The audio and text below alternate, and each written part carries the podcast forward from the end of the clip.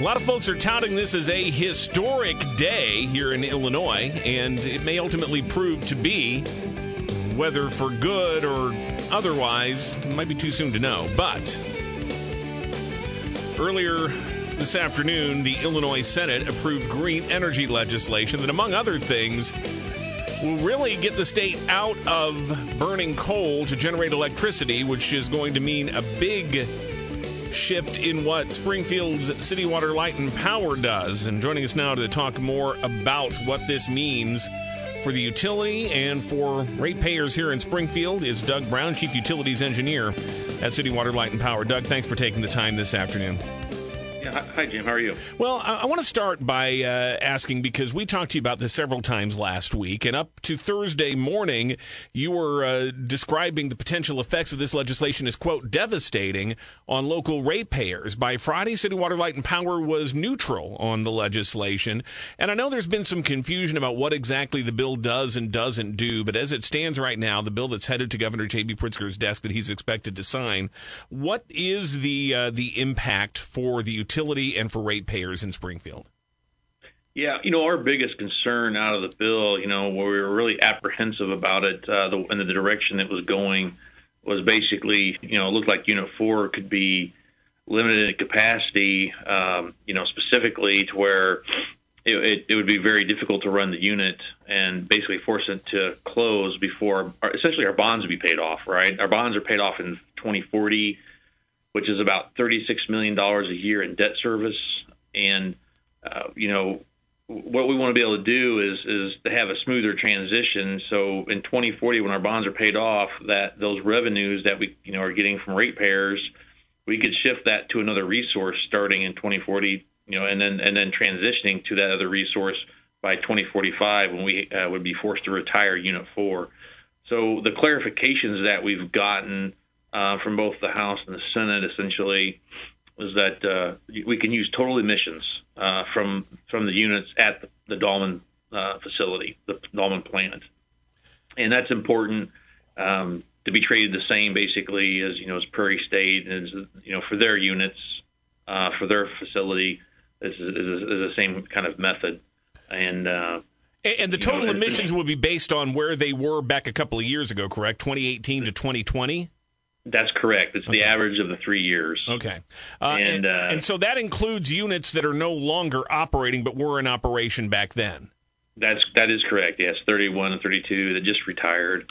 33 will retire here eventually and then uh, we'll just be left with Unit Four uh, for that. So, so and, any, you know, uh, let, let, me just ask you to clarify on that. A- any uh-huh. idea d- to what extent the the shutdown of 31 and 32 already, and then eventually 33? How close does that get you to the 45 percent reduction in emissions that you have to have in place by the year 2035? Does that? I mean, does it get you all the way there? Are you already in compliance once those three units are, are all deactivated?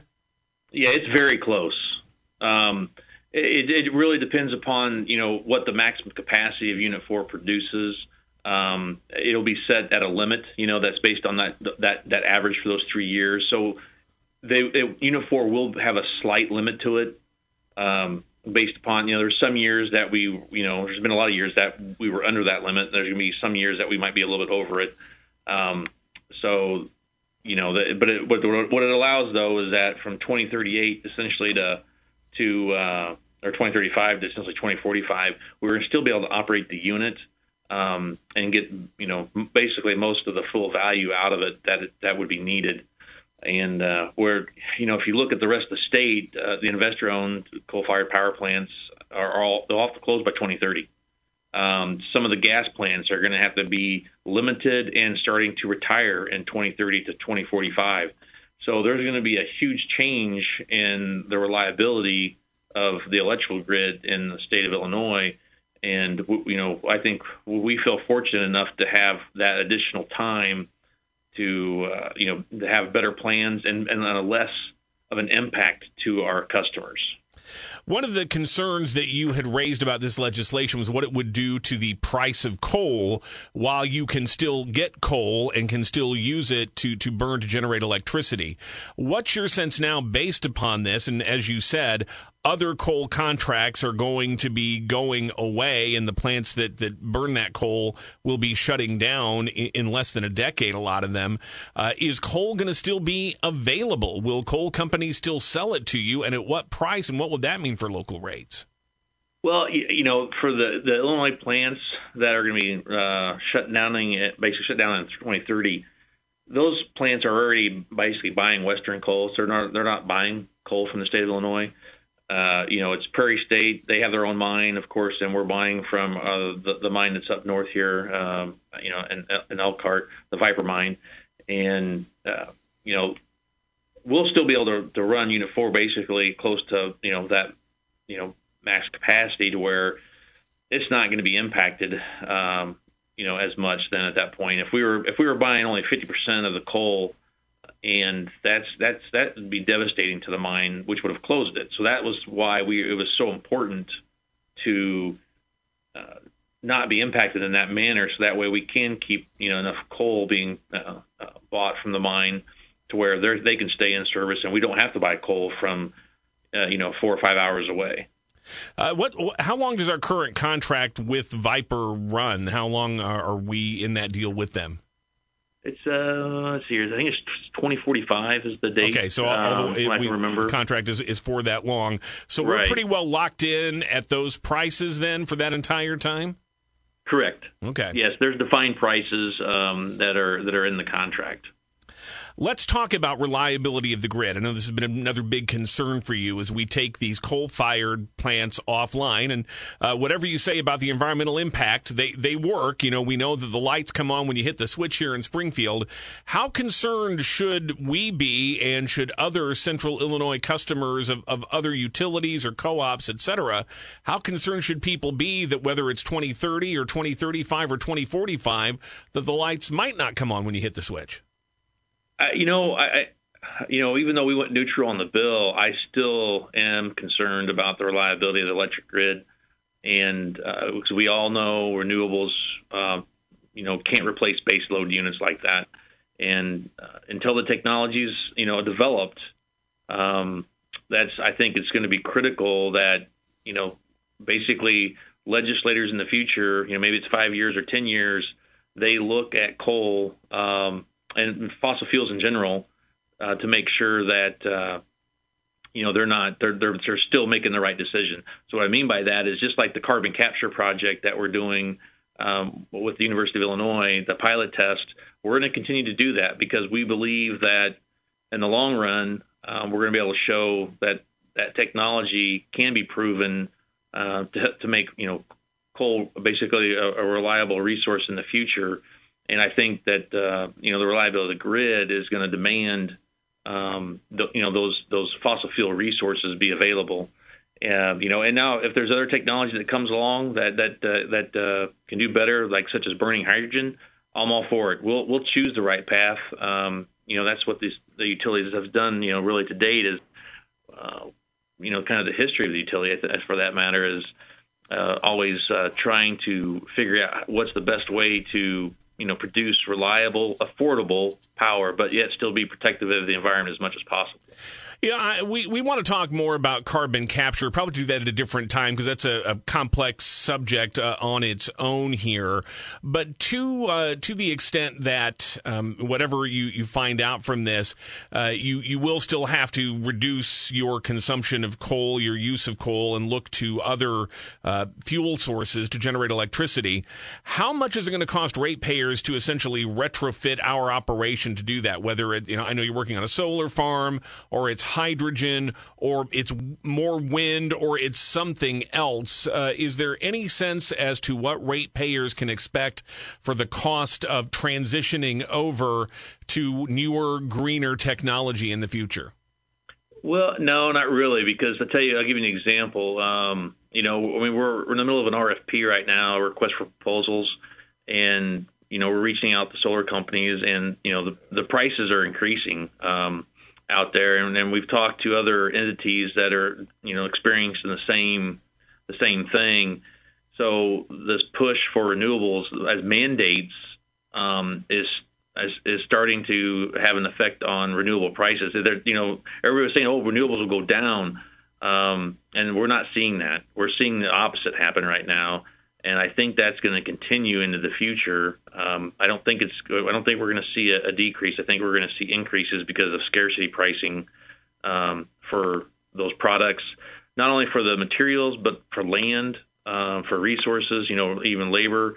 Um, I think you're going to see those kinds of issues. Uh, you know, keep moving that price uh, moving up and, and, not down. So I think it will cost, you know, ratepayers you know, across the country more uh, as these mandates are forced instead of just letting economics happen like they what they already were.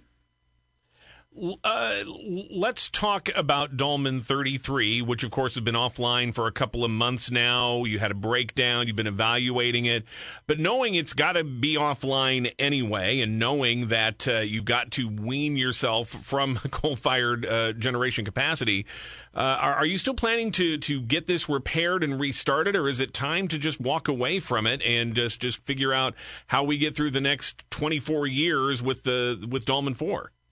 Well, you know, we're we're still working with GE on uh, some proposals, trying to figure out the different options. They're presenting a couple different options to us. so, um, you know, hopefully, we're hoping maybe by next week uh, we can have something to the, uh, the mayor and the city council and, and discuss what those options are. Um, the uh, you know, it is it, we have to consider basically what the costs are and what the risks are, and uh, you know what, what the what the short term pricing is versus what what it, what it will be you know next next spring next summer, um, because natural gas prices play a big part in that, and you can't predict on where the prices for the you know the market's going to be. Unfortunately, it's not consistent as much anymore uh, with you know basically what we can expect uh, the, the, a range of prices to be at. So it's a little bit harder to justify spending too much money um, on, on repairing a unit that's just going to be retired in, in within two years. So, um, you know, but we'll play that all out um, here uh, relatively soon, um, realizing you know the the ramifications of that. What what impact does this have on your ability to use natural gas? I, I know that you, you uh, obviously use coal, but natural gas is also part of the process here. Will this put limitations on that, and how does that impact electric generation in the years to come? Well, with, for us, basically, natural gas usage would have to stop in 2045 uh, for our interstate gas turbine. Um, because it is it is uh, basically 130 megawatts, and there's a limit of 25 megawatts uh, on fossil fuel units. So at that point in time, too, we'd have to, you know, to basically transition to smaller gas turbine units that are 25 megawatts or less, um, which we can do. Uh, it just unfortunately, though, they you know that that they it wasn't really understood as much that uh, those units are a little bit less efficient than larger units, um, and they're more costly as well. Um, so it's a, it's unfortunate that that viewpoint was kind of taken on that, but um, you know, there's always going to be a demand for peaking units, something that can turn on in an instant.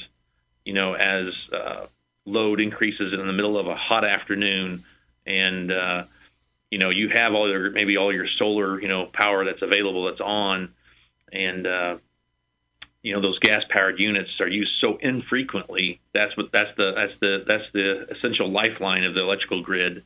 You know, in those very very very times of need.